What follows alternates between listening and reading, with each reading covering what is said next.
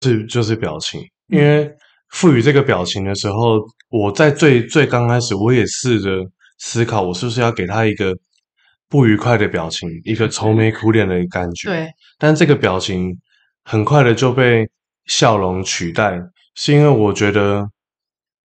也不是说想散发正能量，嗯，可能是自己个性使然，或是自己观察到的事物，我总会希望用比较快乐的方式来看他，所以我想让他用这样子的表情来去看世界，然后来去交朋友。所以说，这个表情就是对于我来说是这个角色我最喜欢的地方。然后也因为这个表情，有一种无所畏惧的感觉。即便他可能年纪很小，他个子很矮，可是他天不怕地不怕，然后他永远都会没关系，我跌倒了，我再爬起来。我我觉得这个感就是这个感觉，就是这个表情可以传达出来的能量。嗯，然后再来就是，嗯、呃，这个角色他为什么会简化成这样子？它其实是一个制作流程要有效率这件事情的产物，因为首先我原本的构思，它都是有穿衣服的，甚至是有穿外套、有穿鞋子、有袜子。但你的角色越复杂，你的制作工时就会增加，你的成本会增加，然后你的上色时间这些都会增加。那这样的情况下，你就会希望它值得某个价格。但这个价格可能对某些人来说会很高，那他可能就会销售就会有困难。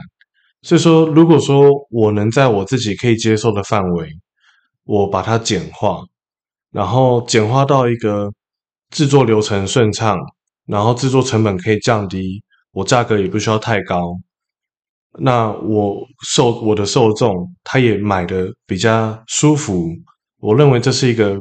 我想试试看的方向，那在这过程中就是要了解这个减法的艺术，因为如何删减你的形象的细节，然后让它调整成是一个简单，然后又不失特色、不失可看性这件事情，我觉得真的是需要练习的。那我自己是衣服的颜色白色是最单纯的。然后再来，他的手脚、手掌我省略，手指头我省略，脚趾头我省略，脚掌我省略，甚至大腿、小腿我省略，就是这些不断的简化，你要怎么拿捏？这这这个真的是需要一点，就是你要多看别人的案例，然后再思考是自己要怎么把它消化，然后。再把它萃取出来，然后再来就是简化它之后有什么好处？就是我们都希望这个角色他的寿命可以走很长，不是指年纪，是指它的品牌续航力，就它的可行性、它的发展性。所以说，如果说你把角色设计的越满，你可能他戴什么手表，然后他穿什么衣服。然后他身上有什么配件，你都设计得很满，很精彩，没错。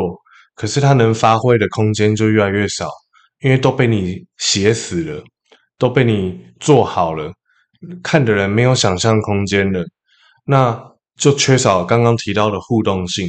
所以说，这样子的一个减法，它不只可以让我制作流程提高，成本降低，然后又多了角色互动性、角色发展性。所以说，我觉得它是一个综合下来，是一个双赢的产物。那怎么从里面再找到不能省略的地方？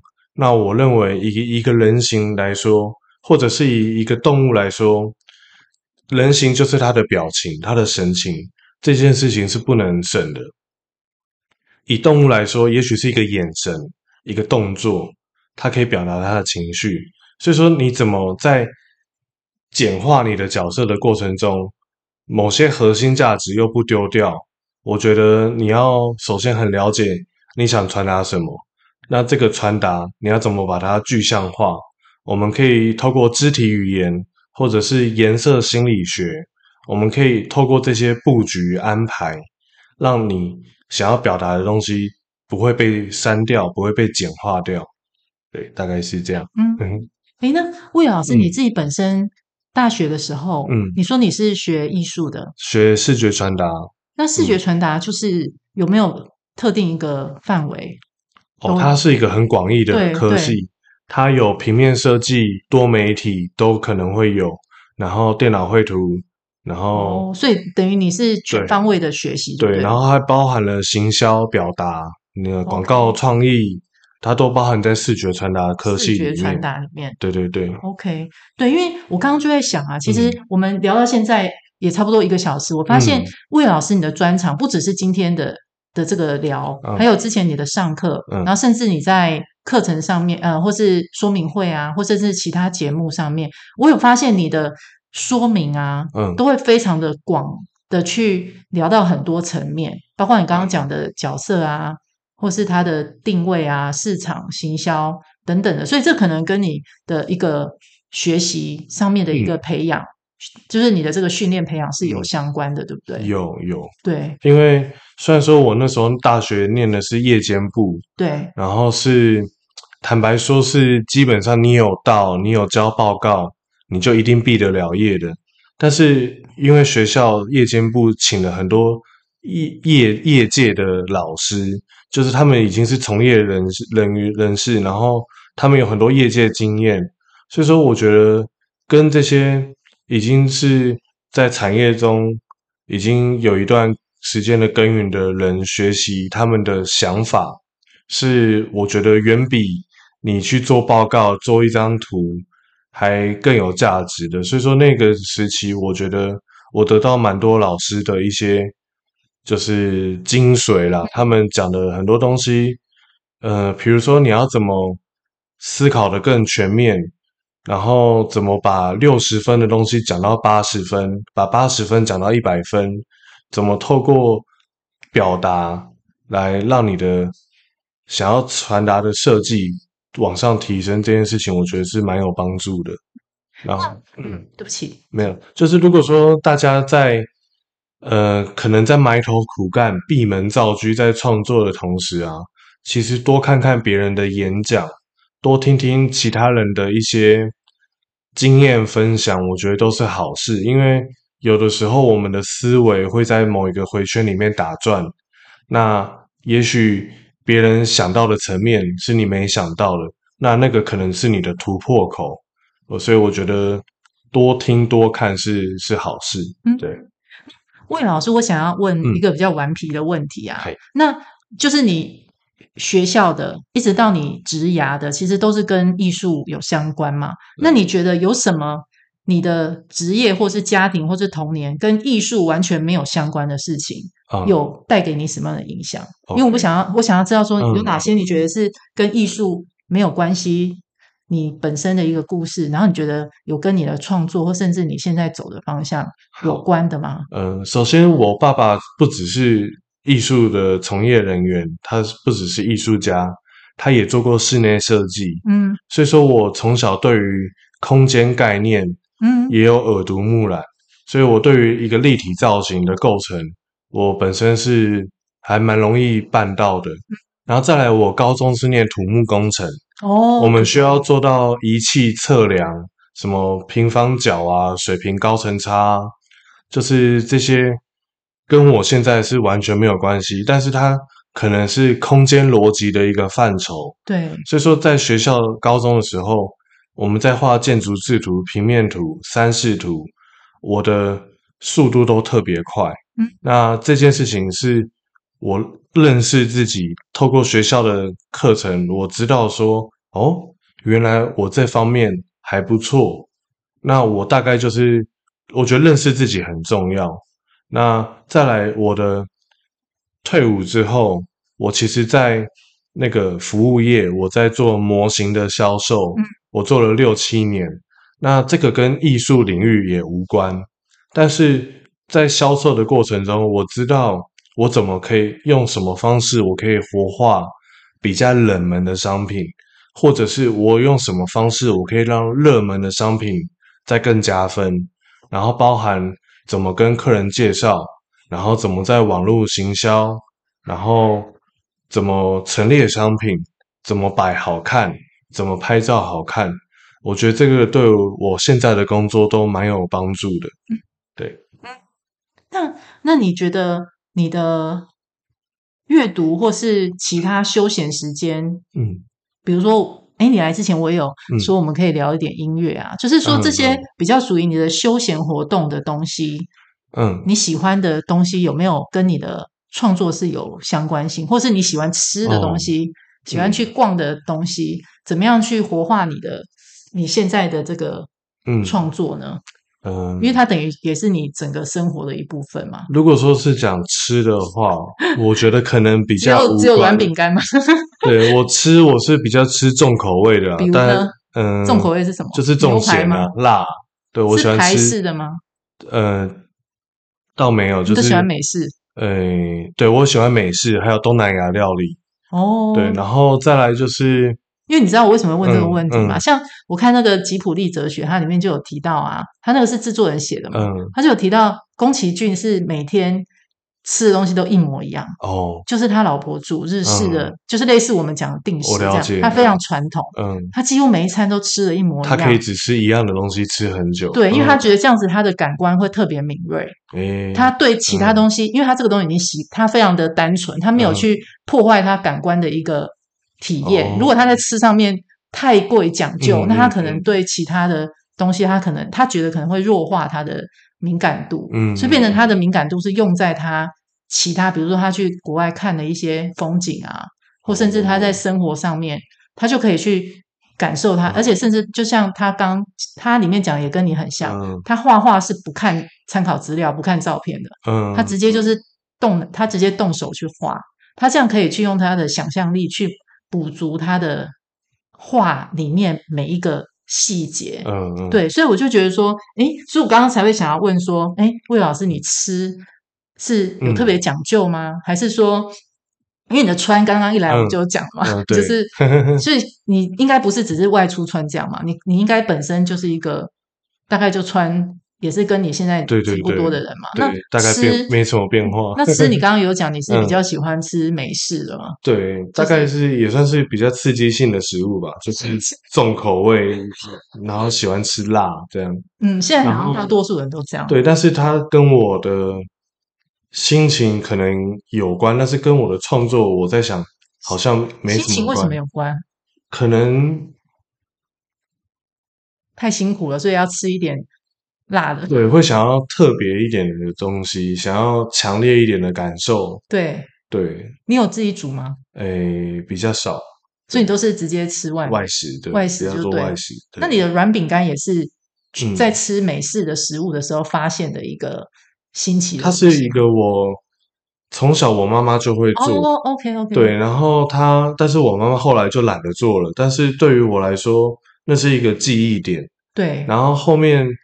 是，其实台湾要吃也没有很容易，比较常可以买到的反而是 Subway。对，Subway 它那个软饼干，它其实也没有到很软，还偏硬，但是它就是一个我儿时的回忆啦。对，然后因为你知道我很喜欢那个 Trash 乐团啊，嗯、台湾的，嗯、他那个主唱阿叶 Mars 二三，他很会做软饼干。是哦，他之前因为他熬了很久都没有被大家注意到，他是这几年他们才串起来。对啊，对啊，对啊。之前他在比较低潮的时候，嗯、他就自己做软饼干，然后上网卖。哦、那时候卖的还不错。他本来也有想说，那就居然就做这个。我也是因为这样，我才开始去品尝这个软饼干。嗯、对，所以后来听到，哎，你也喜欢软饼干，我就觉得蛮特别的。对啊。嗯、对啊，然后除了吃以外，平常我的休闲，呃，我喜欢听东西，我无时无刻都要听东西，不管是音乐或是 podcast，或者是。呃，可能是直播记录档啊，就是我一定要听东西。那我听什么 podcast 啊？我很好奇，因为我们今天我们也是 podcast 嘛。对对对对，我我 podcast 我会听讲垃圾话、闲聊的哦，那种是，对对，那那种是听放松。那比如，那你就听国语吧，还是台语？国语的。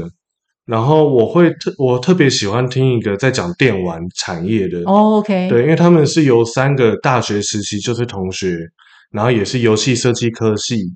然后他们三个人分别担任的是游戏企划、然后城市设计跟游戏美术，然后透过他们三个的观点，我觉得我收获非常多，因为我自己是认为有一些核心的价值跟思维逻辑，其实可以套用在任何产业上面。嗯，所以说听他们的节目，我觉得我得到很多可以转换成我自己的领域的东西。然后我就蛮喜欢那个节目。那节目名称叫什么？叫 “game 话不加酱 ”，game 就是游戏的那个 game。对。然后 “game 话不加酱”，好，酱料的酱。那我也听听看。可以可以听听看。对。那它目前已经到快三百集了。嗯。呃，如果说可以的话，其实大家有兴趣尝试看看的话，我觉得可以从第一集开始慢慢听。嗯。因为他们前期讲了很多游戏制作的流程跟。诀窍，还有怎么赏析？我觉得赏析是一个很重要的事情，就是你怎么，呃，比如说是我在我的课程里面，我也要求同学传阅自己的作品，让你的作品好好的给别人看，你也好好的去看别人作品，是因为透过欣赏作品，你可以得到很多资讯，然后得到很多疑问，很得到很多心得，我觉得这都是好事。所以说，赏析是很重要的。那这个是就是我刚刚提到我兴趣里面我会听的东西。那音乐的话，我都是听嘻哈吗？现在对我都是听嘻哈老舍，国外的，呃，国外国内都有。是。然后就是我觉得它跟其他的音乐形式比较不一样，是它可以塞很多很多想法在里面，嗯，很多彩蛋。很多，你可能你要多去了解这个表演者他的一些经历、人事物，你才听得懂他的歌词。那我觉得这个事情很有趣。然后，那你国内都听谁的？国内哦，都听新的吗？还是听以前比较 OG 的？嗯、呃，台湾的话，热狗、蛋堡吧。所以比较 OG 的就对，比较 OG 的。新的的话，你有追吗？有追，但是。我觉得还没还需要一点时间养成习惯，所以还没有特别有感觉，还没有特别有感觉。因为我是之前看《大嘻哈时代》一跟二，我都是忠实观众，所以我都追新的。因为你知道以前我没有听，所以我就没办法去追那些 OG。嗯，那我现在有听，那他的感动就是在我现在当下，所以我就反而我是听新的。对，新的的话，我觉得 Popo J 就是那个警察，哦，警察，他蛮蛮有意思的。然后阿宽面，你 阿宽面是。台语的艺术，他这么年轻可以这样掌握，我觉得很厉害。嗯，但是我有的时候我 get 不到那个美感。哎，你台语 OK 吗？我台语不行。哦，那那没办法，你必须要要有台语。对对对对，因为我小时候台语算是母语，所以 OK。那那个我还蛮喜欢那个艾米丽的。哦，艾米丽，她也算是新的儿歌老舍，对，很厉害。对她，我觉得她脑筋动很快。对对，然后黑马。对对对，然后她又可以用很有趣的方式去表现。对对，对，那国外的呢？国外的话，我西洋的我比较少听，但是比较代表性的阿姆是我觉得我很喜欢的。哦、对，因为他他其实他的创作历程是很精彩的，从以前比较可能比较任性、比较放荡不羁，到后来他也慢慢收敛。讲一些比较严肃的东西，我觉得这一点我蛮喜欢的。嗯，那我也蛮喜欢大陆有一个歌手叫法老。嗯，对，他是比较 hardcore 的方式在呈现饶舌，然后他的歌词内容其实也是密度很高，能量很强。嗯，然后讲内心的有，讲攻击别人的，我也觉得他表现的很好。对，这是国外我比较喜欢的。那你的黑眼豆豆要不要讲一下他的故事？哦、黑眼豆豆，对，黑眼豆豆也是我的 studio Will Studio 有一点、嗯、对对对，但其实喜欢他们的音乐的那个阶段呢、啊，我还不清楚，我原来喜欢他们饶舌或者是嘻哈的元素，那时候我还不了解，我就单纯觉得他们的音乐感染力很强，嗯，然后节奏很鲜明，然后特别喜欢里面的主唱那个 Will I Am，嗯，那 Will I Am 他是透过 William 这个英文字去拆解，它可以解读成 Will I Am。嗯，那这个字就让我印象深刻。然后我小时候有其他不同时期有都有不同的英文名字，因为学校老师在教英文，或者是去补习班，他们都叫你你要取一个英文名字。那那时候学生时期的英文名字我都不喜欢，但是实际随着就是年纪越大，其实英文名字也蛮重要的。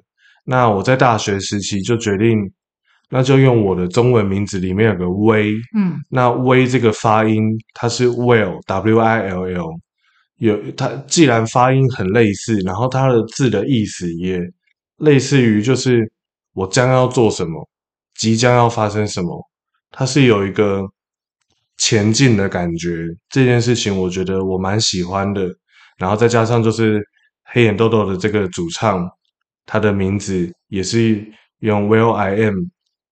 把威廉这样拆，然后我再取其中的 Will 来用，然后 Will Studio 其实就是结合了一个 Studio 工作室的英文字，但是我我特别的把它中间的空格拿掉，它不是 Will 空格 Studio，嗯，是因为我想把它变成一个全新的字，它就是叫做 Will Studio，它是一个字，它是一个。看着未来，朝着未来无限可能的酝酿，这样子可行性的一个工作室，这是我自己的一个想法啦。嗯，对，但我这件事情我并没有一直去去讲，因为我觉得就埋藏在我心里就好。那有人有兴趣有问，我再跟他分享。会啊，就是对对对，所有的故事一定都会从嗯一开始就是这个 from scratch，就是这个开始。嗯去讲，那这个名字绝对就是第一步，不像我们新生儿出来也是先取名字嘛。嗯、对对对，对，所以我觉得这个很重要，把期许加注在这个名字上面。对，望子成龙，望女成凤，这样对。所以，所以这个部分我觉得很有趣的。嗯、你刚刚讲到这个，那阅读呢？阅读的话。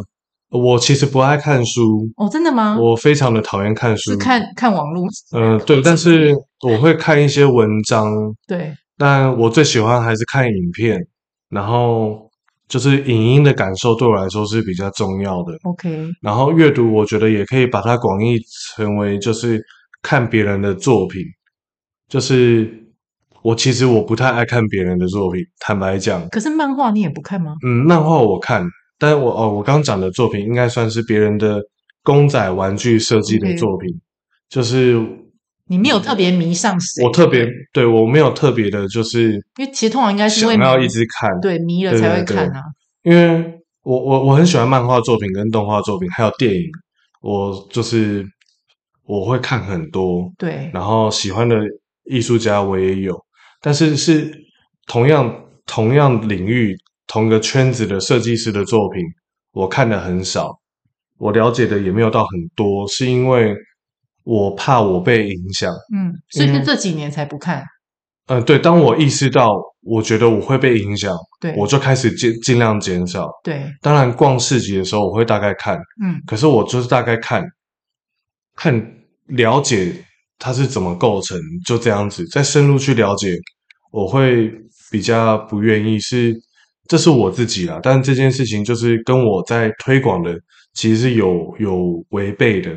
我会鼓励大家多看，多去了解，但是坦白讲，我自己并没有这样做，是因为我觉得我是会被影响太多的人。嗯，那被影响的坏处就是，你可能你未来的创作，你不自觉的，你就会越来越跟某一个作品很接近。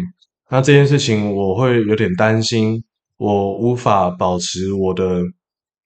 自己最纯粹的那个想法，因为有的时候，即便是一个很简单的一个灵感概念，你自己想出来，把它做出来，然后表现给别人看，这件事情我觉得是很重要的。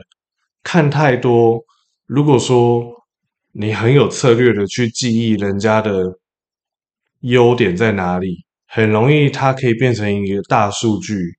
你的脑内，你自然会往正确的方向走，但是也拿捏的不好，它就是两面刃。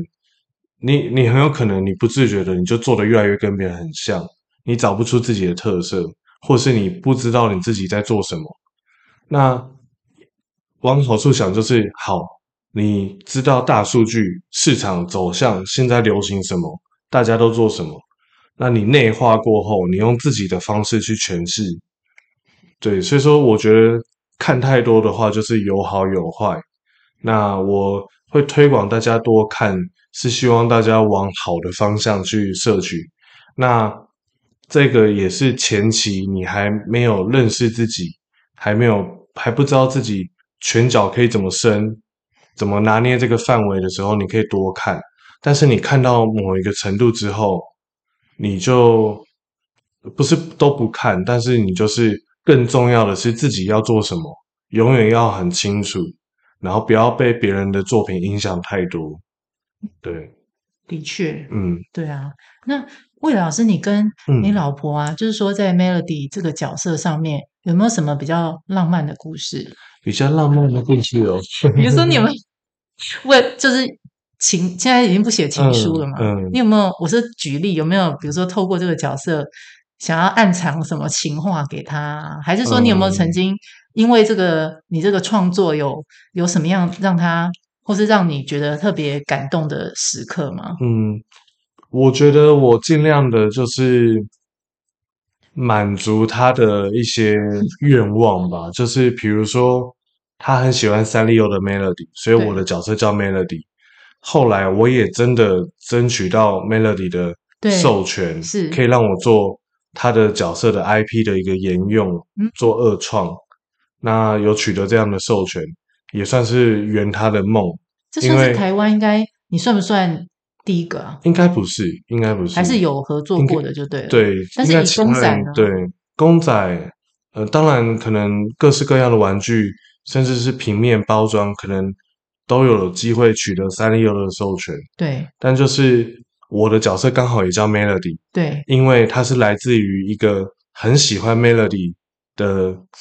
一个女孩就是我老婆，所以说她能跟 Melody 联名这件事情对我来说意义很大。对，然后再来就是我现在在争取的，就是能不能跟阿尔卑斯山的少女小莲，嗯，能能跟她联名，就是也不是联名，就取得授权。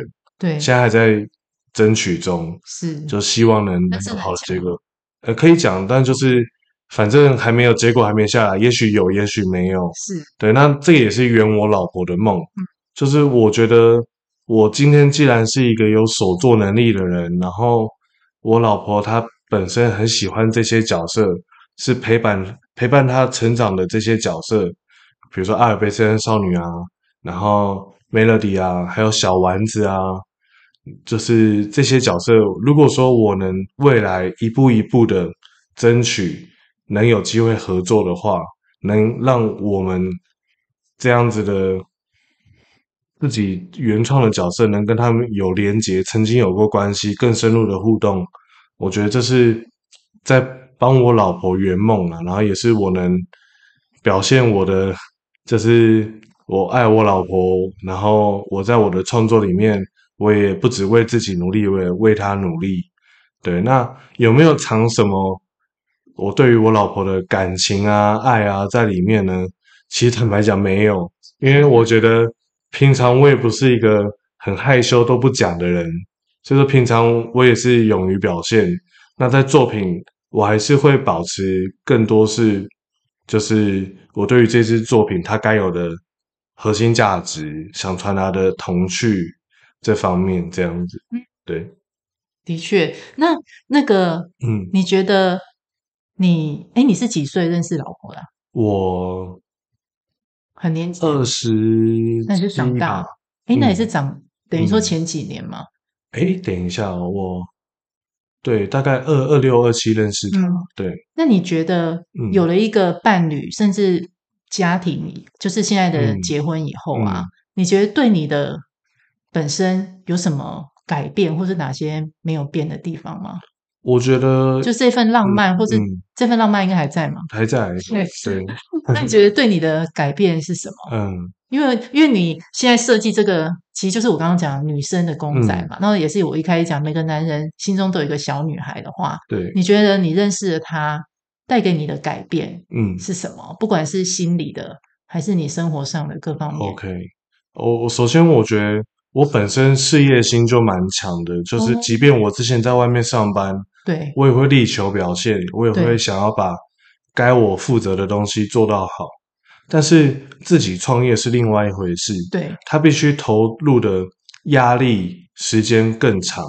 那有一个伴侣对我来说，这件事情就变成是，呃，我觉得我可以很庆幸，就是。始终有一个人，他是支持我的，我没有后顾之忧。我觉得现在的社会也不会说一定是男生养女生或是怎么样，大家都很开放。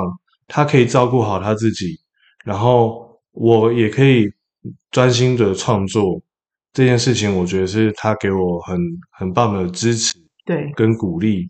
然后再来我的作品，有的时候我会跟他一起参与讨论，是因为。正因为这个作品是因他而生，所以说他身上某些特质，比如说我刚刚先前提到他的幽默感，他的一些小趣味，他的举手投足，所以说有的时候我遇到瓶颈，我会听他的意见，然后他的意见我会无条件的相信，因为我认为他可以说是这个角色的化身，嗯，那由他来。告诉我这边该怎么选择，哦，我就觉得它有一定的可信程度跟合理性，嗯，对对，所以说其实我在创作的过程中还蛮常跟他讨论，听听他的想法。那有的时候我会陷入一些我可能要负责的行销啊，或者是嗯、呃、跟别人合作上，我会有一些可能越来越复杂背需要背负的这些包袱。我没有办法，嗯、呃，很用初心来看待这个角色的时候，我都会寻求他的帮助。所以说，我觉得这个角色虽然说是由我完成，但其实他投入了我们两个人的想法在里面。对，这听起来就像是你们一起共同创造了。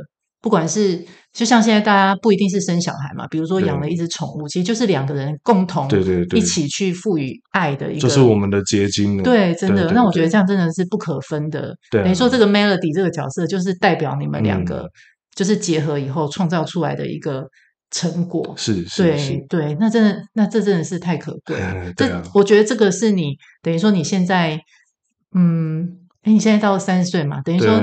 等于说这个角色，嗯、等于说是就完全是你现在所有路上，嗯，你的过去，甚至你的最爱的人，全部你的东西都投入在他身上嘛，对不对？就有一句话是一切都是最好的安排，对，就是不知不觉你的人生际遇，然后人生历练，让所有一切都走得这么巧，嗯，就刚好都遇到了，所以我觉得。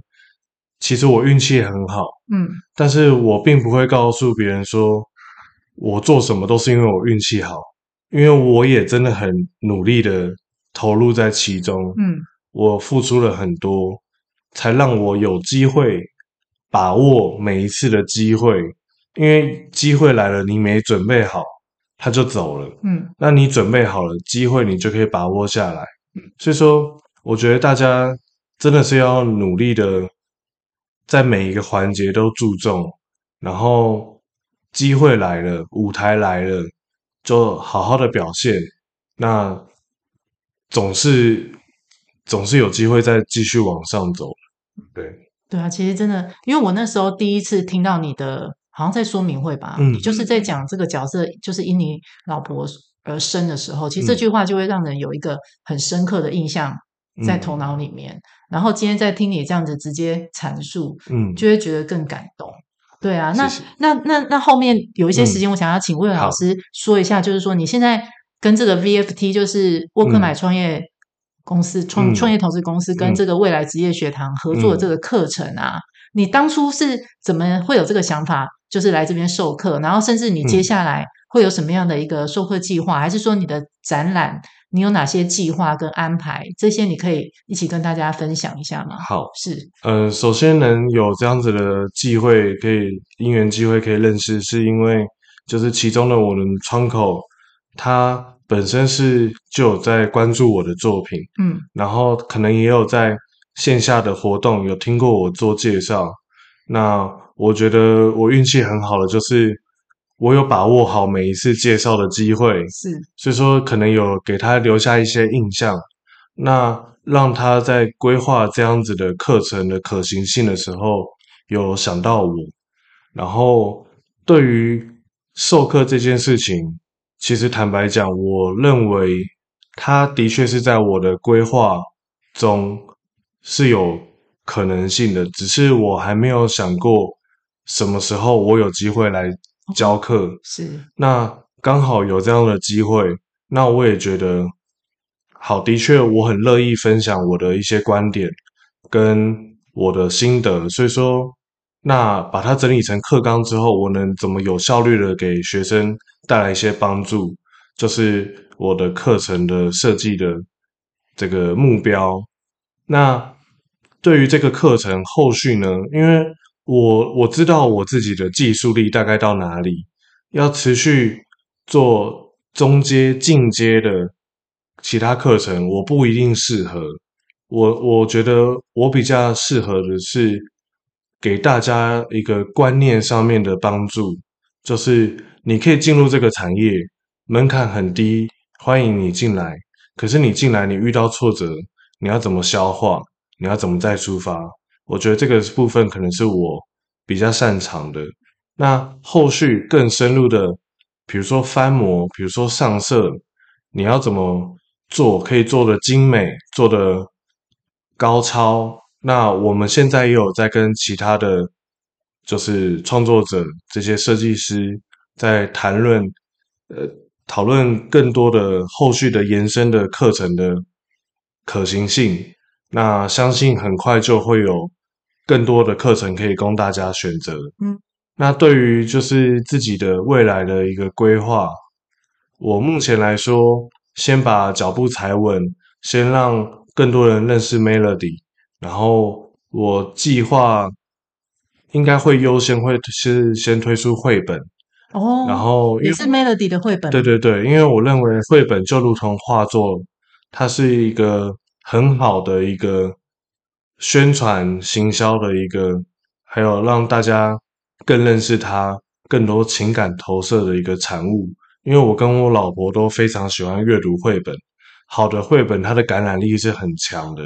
所以我们希望期许自己也能完成一本就是有感染力的作品，然后再来就是这个产业呢，呃，它是一个很新的产业，它对于现在我们圈内的大佬这些前辈，他们也都还在引领这个产业走上更多不同的道路，所以说我对于这个产业的期许，我不会始终于是在做公仔而已。或者是每次只有跑市集跟跑展览，我会期许自己的作品能有更多不同的面向。它广义来说还是一个艺术产业，所以说任何跟艺术性有关的发挥，我都愿意尝试看看。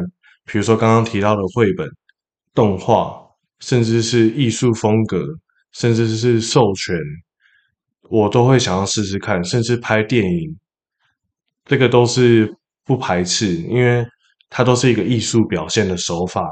那只要能让我想传达的东西，或者是这个角色，他有机会走得更长、更多不同的面向、更多元，我觉得都是可行的。对，都是想要尝试看看、挑战看看的目标。对，那你会特别坚持艺术就是艺术，而那娱乐呢？你会？把一些娱乐性加进来嘛，因为你知道现在的社群啊、嗯、网络啊，都是很重视娱乐性的，嗯、才有办法快速传播嘛。你有你你会排斥这样子的可能性？我我不排斥，因为我如同我在课程会提到艺术跟设计师玩具的差异，就是它其实这个差异的界限是越来越模糊了。艺术品慢慢的，它在往。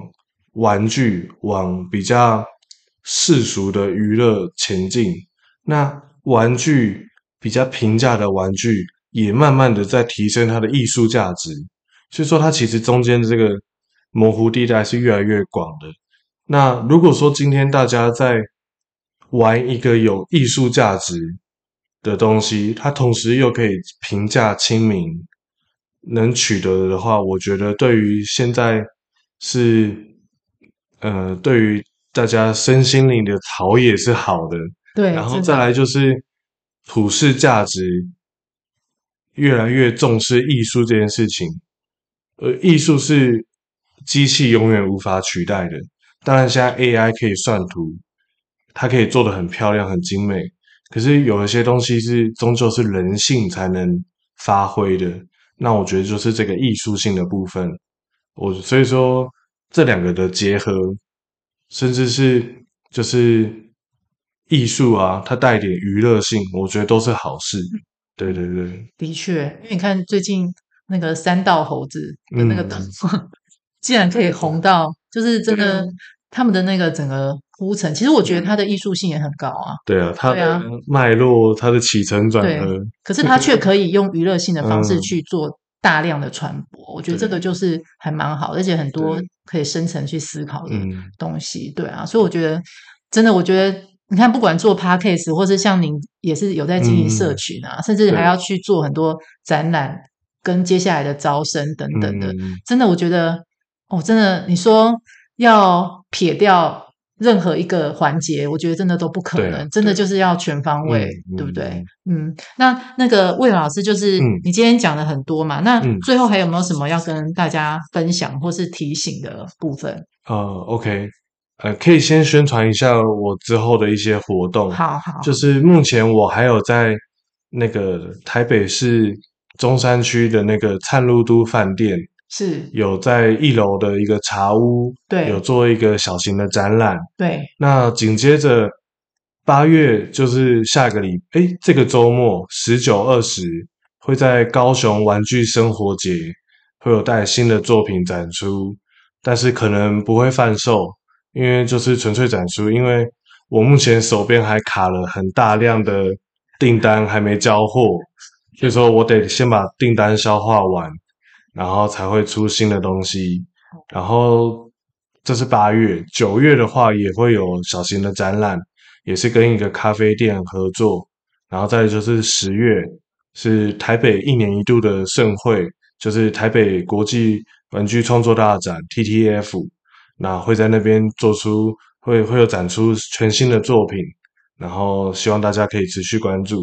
嗯，然后最后也是想跟大家分享，就是呃，这个产业它越来越容易入门，越来越多新进加入，那也是希望这个市场越来越大，然后希望大家对于欣赏这类作品的人越来越多，然后大家一起互相成长，你们的。美感，你们的需求都可以帮助我们，对于我们作品的品质把关有更多的提升。所以说，就是欢迎大家加入这个产业，或者是你可以成为一个收藏家，然后给予我们实质的收益上的帮助，还有作品上的提升。对，就希望大家一起成长。对。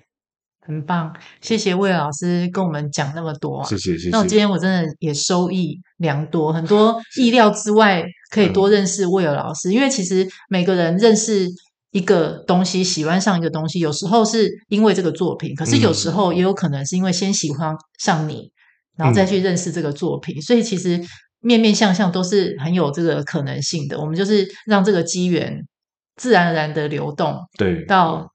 每个人身上，嗯嗯，对啊，谢谢威尔老师，谢谢，对啊对啊，威尔老师谢谢。那我们如果之后有机会的话，也许您可以再来上，然后也欢迎就是 VFT 这边有上，就是有上课啊的学员，如果有要展览，因为我们你刚刚有讲到九月在灿路都有展览嘛，对不对？就是你的学员有直接在这边展出他们的作品，就是跟灿路都饭店的这个一楼的茶屋有合作，就是提供学生一个。作品发表的机会，对，那没有局限主题，所以说你可以看到各式各样、不同风格面向的作品，对，对，那都是很令人期待。对啊，那所以也欢迎大家，如果有机会想要来 Podcast 这边 练习，像魏老师讲的这么的，就是丰富，然后想要把自己的想法传达给大家的，都欢迎大家可以来报名，嗯、因为其实我就是重复我刚刚讲的那一堂课。嗯真的让我收益良多，而且我也开了眼界，就是说，因为很很难得能够看到一个人把一个东西从一团土这样子捏捏捏捏到最后变成一个生灵活现、有色彩的作品，甚至设计呃，就是这个学员还可以直接坐在讲台前面跟大家介绍他的这个理念。我觉得这个过程是非常感动的。我只要想到那个过程，我觉得那个比我在那两天上课你自己捏的作品。都还要让我觉得收获良多。对对，所以其实像魏老师，你如果在展览现场之前也有直接画出一个作品嘛？哦，对对对，或甚至你也可以，就是如果你有捏作品的话，嗯，我觉得那个过程都会让人家非常的感动。对啊，对啊，真的，因为像我们去逛老街市集啊，如果有那种老贝贝就在那里直接做一个糖雕啊，我们都会停下来都看几眼，然后你就会特别更喜欢上它。对啊，所以我觉得这个过程真的是。非常重要的，对啊，对啊，所以我也是因为这样子，就是喜欢上，就是魏老师的作品，我也是这样子看，然后甚至后来看了你这所有的介绍，我也都觉得很感动。那希望这份感动可以透过这个节目传给更多的人，因为这真的是不只是疗愈而已，这还可以让你能够继续往前走。对对，因为你的那个你的勇气跟不怕挫折都在这个 Melody 身上。对对，嗯嗯，好啊，那谢谢。谢谢各位听众，嗯，然后也谢谢威尔老师，好好，谢谢谢谢，那我们今天就到这了，拜拜，拜拜。